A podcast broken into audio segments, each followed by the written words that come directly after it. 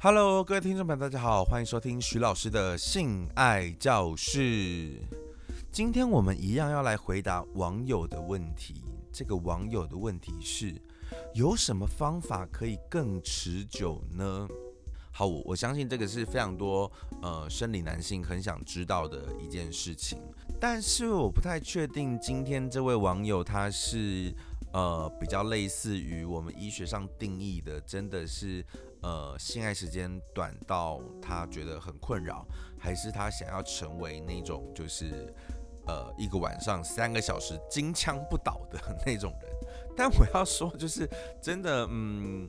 大多数人来讲，可能三个小时金枪不倒应该是蛮困扰的，所以我们就呃，因为他没有写明白，所以我们就假设他是属于呃医学上定义的早发性射精，然后或者说俗称的早泄的这种人好了。好，那讲到医学上定义，也就是说医学界其实一直以来都有。呃，关注到这件事情已经关注很久了，然后当然也有产生研究出一些相关呃相对应的疗法。那其实，在不同的时间点都有不同的疗法慢慢出来，然后近几年也有新的。那我就从比较前面的开始，呃，跟大家做一点简单的介绍。其实，在早期，呃，泌尿科医师面对觉得自己有呃，早泄症状的一些患者来讲的话，呃，通常大概会采取的疗法可能会有两种。呃，第一种就是一些涂抹式的一些外用的药物，然后涂抹在龟头上面。通常这些外用的药物会降低龟头的敏感程度，然后透过这个降敏感的这个状态呢，让阴茎可以在比较长的时间才达到那个想要射精的点，好，这个是一种呃蛮典型的疗法。然后这种疗法其实也被用在某一些不是正式去看医师的偏方当中。我记得有前几年，就是日本呃出了一款蓝白包装的曼秀雷敦软膏，然后那个时候呢，就是非常多人。就是如果有朋友要去日本玩的话，都会拜托带那个软膏回来，因为呃那个软膏当然台湾有卖，但是台湾卖的是没有麻醉成分的。那在日本呢，他们是这个软膏这个乳膏里面是含有一点点的麻醉的剂量，所以面对一些蚊子叮咬啊，就可以透过这个麻醉的剂量去舒缓那个症状这样子。那那一年呢，就很多人托了人。买了这个软膏，或者那一年的日本代购，其实 蛮多也在处理这部分这样子。那当然，呃，那个时候包括我自己也有试用过啦，就是的确对于性爱时间的增长，或者说比较不容易射精这件事情是有达到的。但是，呃，假设大家是要用这种就是所谓的可能含有一点点麻醉成分的药品的时候。那个用量真的是要斟酌，因为呃，我就不要说别人，我自己就是那个时候尝试过用几次嘛，然后有一次就好像那个呃剂量图太重了，我就觉得对我虽然勃起了，但是我的阴茎就好像。真的被局部麻醉一样，好像上手术台，我感受不到我阴茎的存在，或者我不知道该怎么控制它。我套弄的时候，我可能自己打火枪的时候，我在当下我就觉得，天哪，我的阴茎不是我的阴茎，就是我一点就是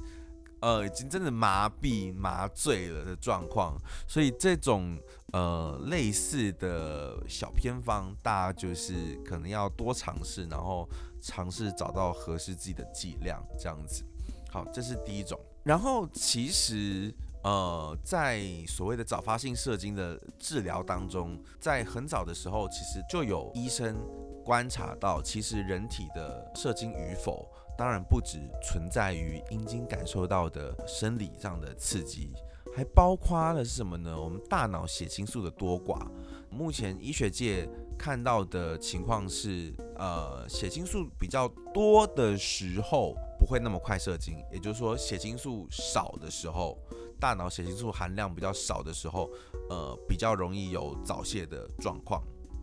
好，那血清素这三个字，其实在这几年可能有一些朋友是有一点耳闻的，因为忧郁症用药通常就是来控制血清素的多寡，然后去调整人们的一些忧郁症状这样子。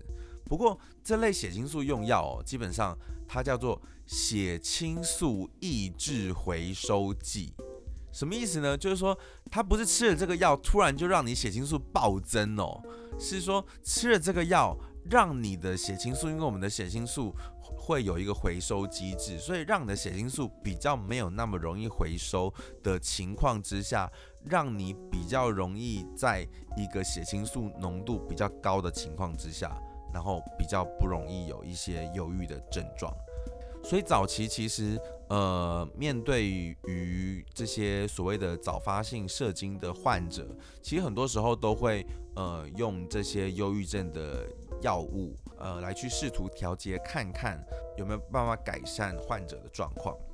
不过这类血清素的药物，就是因为这类的忧郁症用药，它毕竟呃主要是忧郁症的用药，早期并没有就是专门否早泄的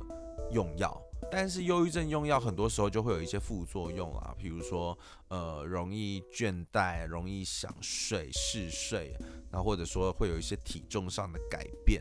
不过其实最麻烦、最麻烦的还是这些血清素，就是这些忧郁症用药，它通常是要吃了一段时间之后，那个血清素才会达到一个呃我们想要控制它的多寡的那个量。它不像威尔刚，可能我提前半个小时吃，就突然就是哦，我的血清素就突然变得超爆多，然后这个时候我可以比较不用那么快射这样子。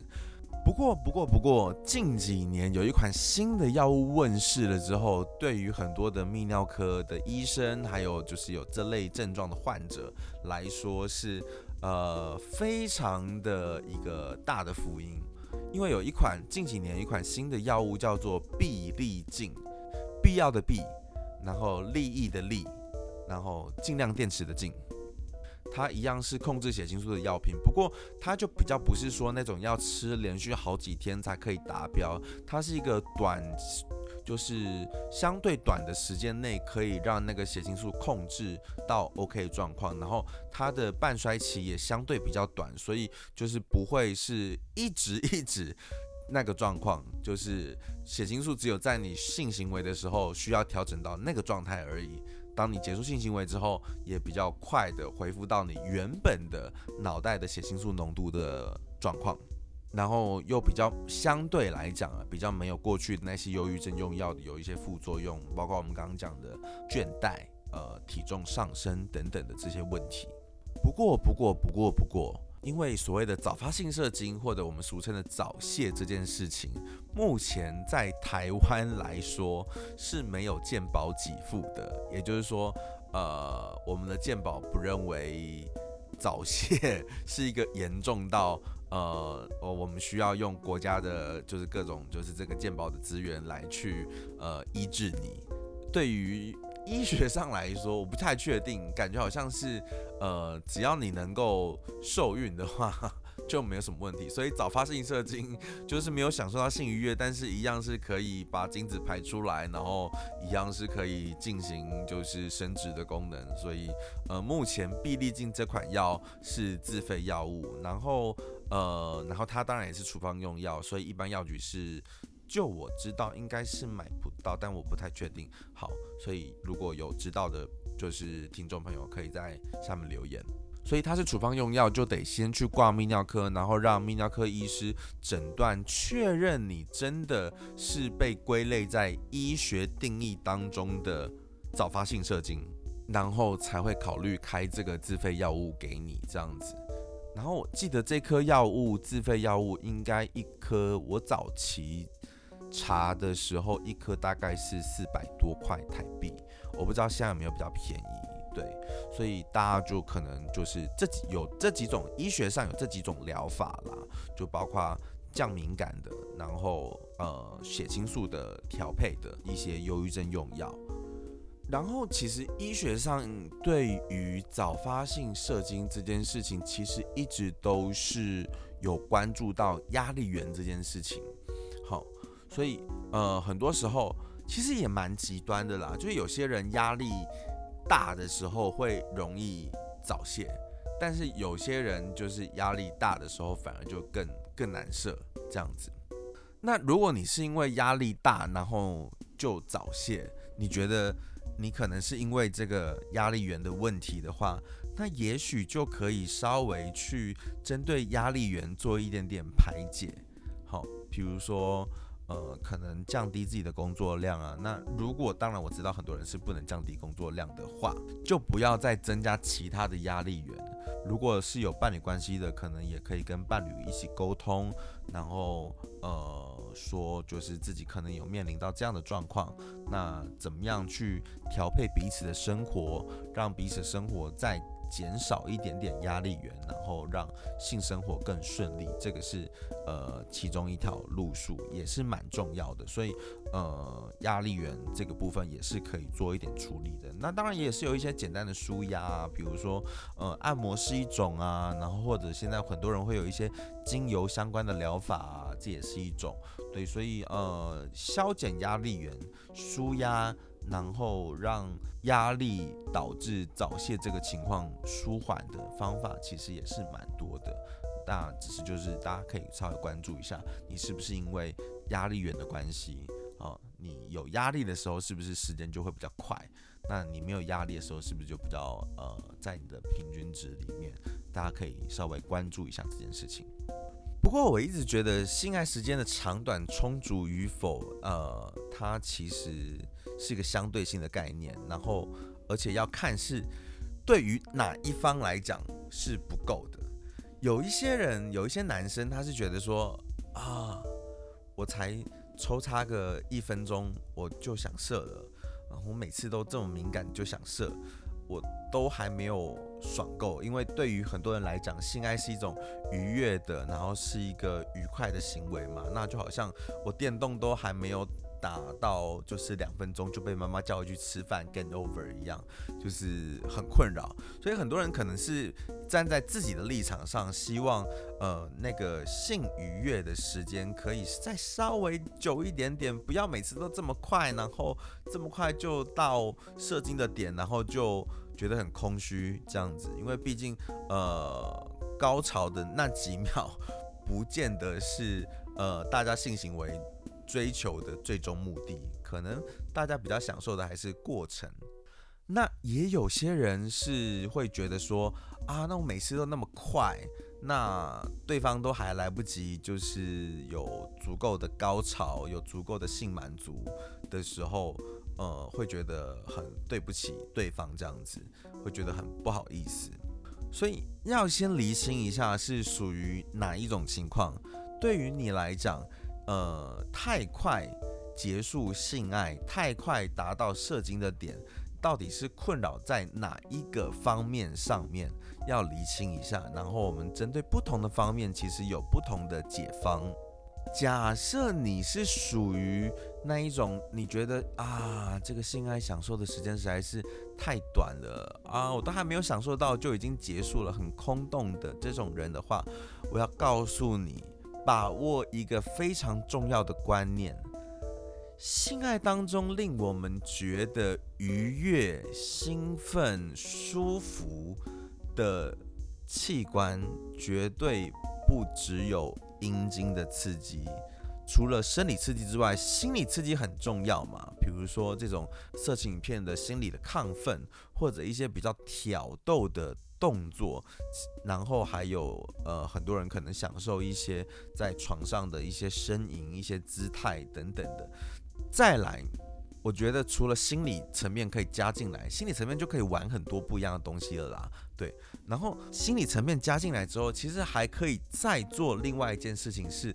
把性爱的刺激分成三个阶段、三种不同的强度。这个方法一样是，就是不要只想到。性爱只有阴茎这件事情，第一个比较初阶的第一个阶段的强度，我称之为肌肤之亲，就是人体有皮肤的地方都有感知的神经，然后这些地方其实都可以有一些爱抚或者用嘴巴稍微吸住、拖拉一下，然后或者亲吻等等的方式去获得一些舒服的感觉，才在。你知道，因为有肌肤的地方太多了，人体的肌肤的那个面积这么大，所以说有很多地方可以玩呐，就很多的地方可以玩。那这个这些肌肤的撩动、拨弄、爱抚等等的，绝对不会让你那么快的导致想要射精，但是你可能还是在那个性愉悦的状态当中。然后在这些东西都玩过、绕过一圈之后，我们可能才考虑进入到第二个阶段，哈，比较比较是属于奶头或者阴囊这种我们所谓的严格定义上的性敏感带，比较属于这些地方刺激，其实对于男生的勃起，呃，是比较有直接的相关性的。然后再接到第三个阶段，就是阴茎的刺激。然后有一件很重要的事情是。我们刚刚讲肌肤第一阶段，奶头、阴囊第二阶段，然后阴茎第三阶段，但是没有人规定只能从一走到三，你要从三再走回来二，走回来一，或者跳回三跳回来一，然后跳来跳去，这三个不同的强度、各种排列组合，只要你做的顺，基本上都可以。那这样就很大程度。让我们可以处在一个持续感觉到性愉悦的部分，但是不会一直都把主力在阴茎那边，然后阴茎就要一直弹所有的刺激，然后很快就弹到血量不足这样子。对，当你的阴茎的血量不足的时候，那就要让它回血啊。回血的时候，这个时候我们就可以去玩一些其他地方，玩一些肌肤，玩一些第二阶段奶头、阴囊等等的，或者做一些瘙痒的动作。因为痒跟爽在性爱当中很多时候也是一线之隔。那这个时候性爱的层次就变得很丰富嘛，它就不是一个假愁霸的大碗干面。它可能就会变成是，呃，有开胃菜、前菜、汤、沙拉，然后才进到小块的牛排，然后最后还有一个甜点收尾，这样子，就是这个性爱层次既丰富，然后时间又可以拉得比较长。我觉得这个是一个，呃，不用药物也可以解决掉，呃，性爱时间享受的太短，然后很空洞的一个问题。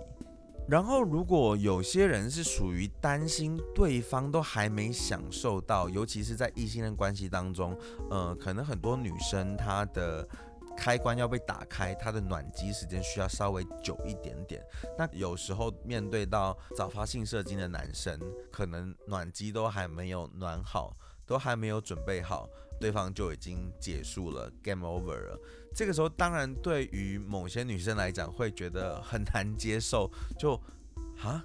老娘还没有爽到，你已经结束了，那今天这场炮我打的意义是什么呢？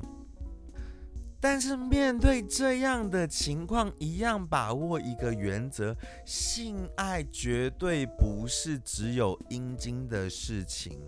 我相信听我节目的听众应该都有一点点 sense，就是要让女生达到性愉悦甚至性高潮的方法，绝对不会只有阴茎的抽插。其实有时候在技巧合宜的情况下，你用嘴巴，你用手，可能相较于你的阴茎可以给女生的刺激都还比较精准。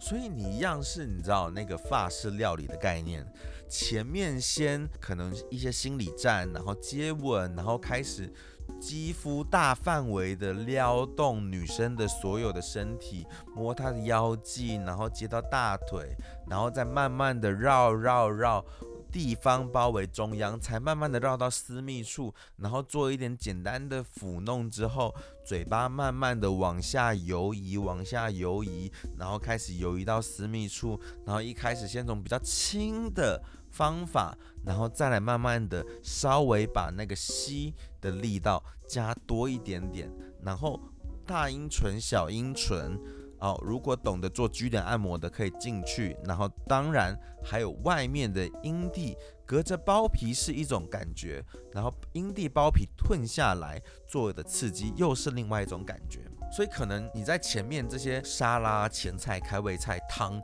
已经都把它喂得饱饱饱了。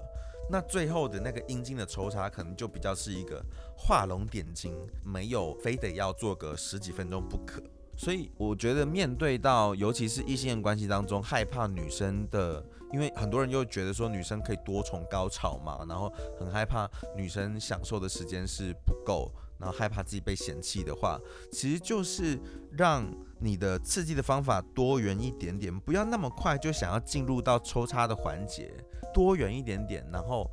把不同的刺激方法可以各种排列组合，然后也没有人规定说你阴茎放进去之后就要从头插入到尾，就是你可以各种的不断的排列组合，然后让这个性爱的层次是丰富的而且饱足的。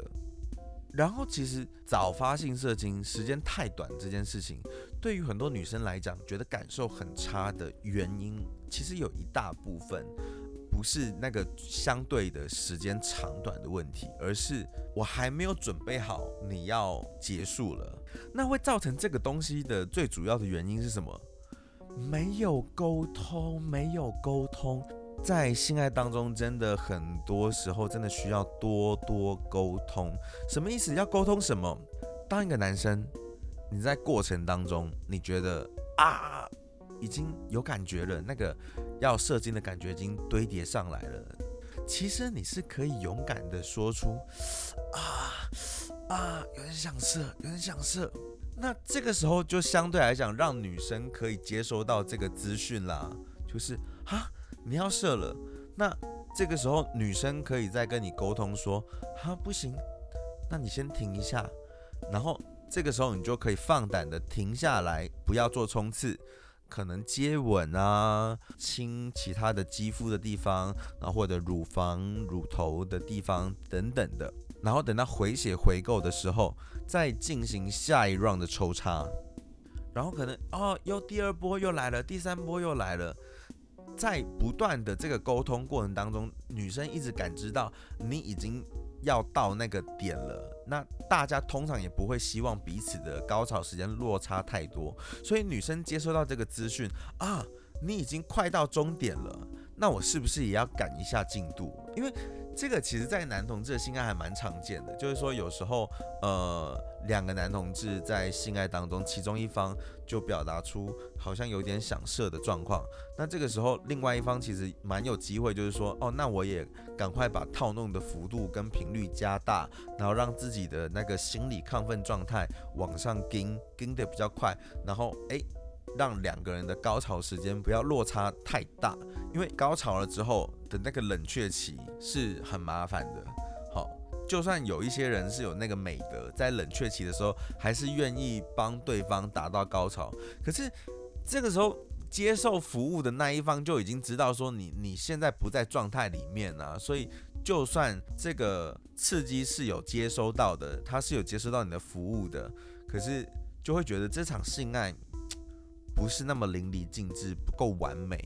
所以最好还是两个人的那个自然高潮是稍微靠近一点点会比较好一点点。那要靠近其实就是沟通，不管是要赶进度也好，这个时候可能就开始来做一些阴蒂的挑逗啊，因为阴蒂相对来讲啦，就是要到点的时间比较快一点点，让女生接收到资讯之后有机会。来去做各种的调整，不管要叫你停下来或者自己赶进度，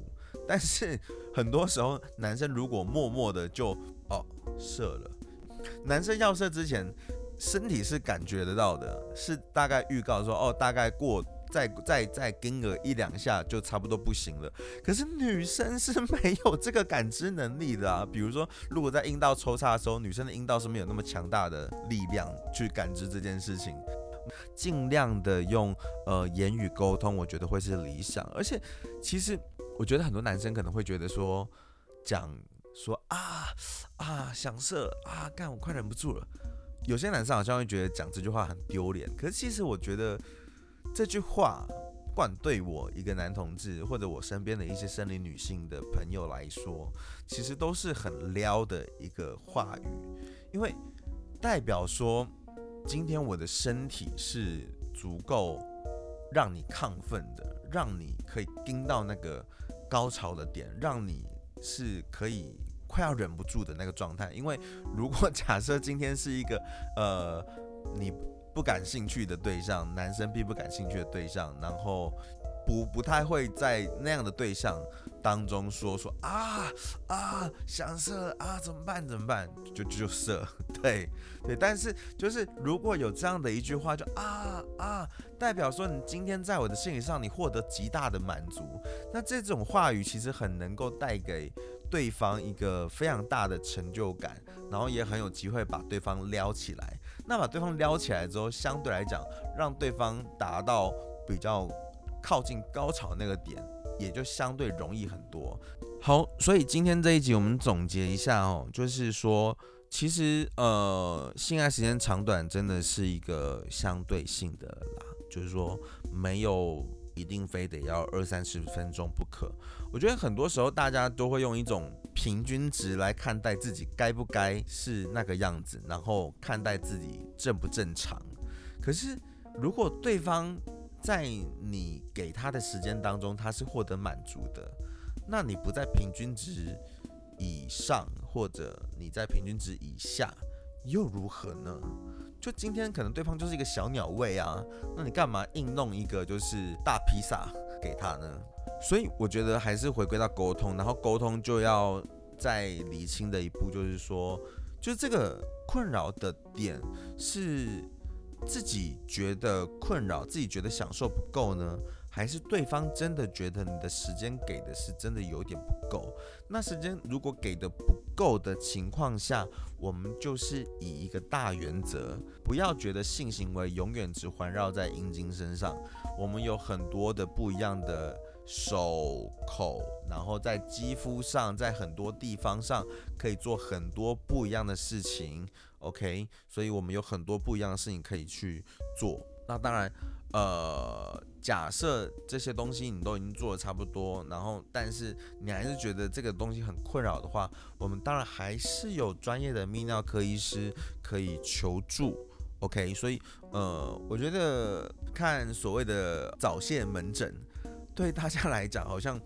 我觉得说不定门槛可能比看性病来的更高。可是真的就是你真的觉得有困扰，那我们有这些医疗资源，有这些长久累积下来的各种研究带给我们的性相关的知识、医疗知识，就是要给我们好好的去运用的。所以不要害怕求助，不要害怕去跟泌尿科医师求助。然后当然就是。不要把呃早泄这件事情一直都扛在自己身上，多跟你的对手、你的伴侣多沟通，然后它就会变成是两个人可以一起想办法解决的一个问题，不会是。男生独自面对压力很大，然后觉得丢不丢脸？因为你不沟通的时候，你不知道对方的需求，还有对方没有办法接到你的球去做一点应对。可是，一沟通，很多时候这些问题都很好处理。两个人一起处理的时候，相对来讲容易很多。好，那就希望今天这一集有帮助到大家，解决大家的一些疑惑。那如果你喜欢我的节目的话，可以订阅、分享，给我五星好评。那如果你有想要被解答的相关的性爱问题的话，欢迎投稿到我的 Instagram 徐老师的性爱教室。然后上面当然还会有很多的呃每一集的一些精华摘录。然后私信我就可以，如果觉得这个题目合适的话，我们可能就可以为你做一集，然后帮助你也帮助跟你一样有共同困扰的大家。好，那我们今天这一集就到这边告一个段落，我们下次见，拜拜。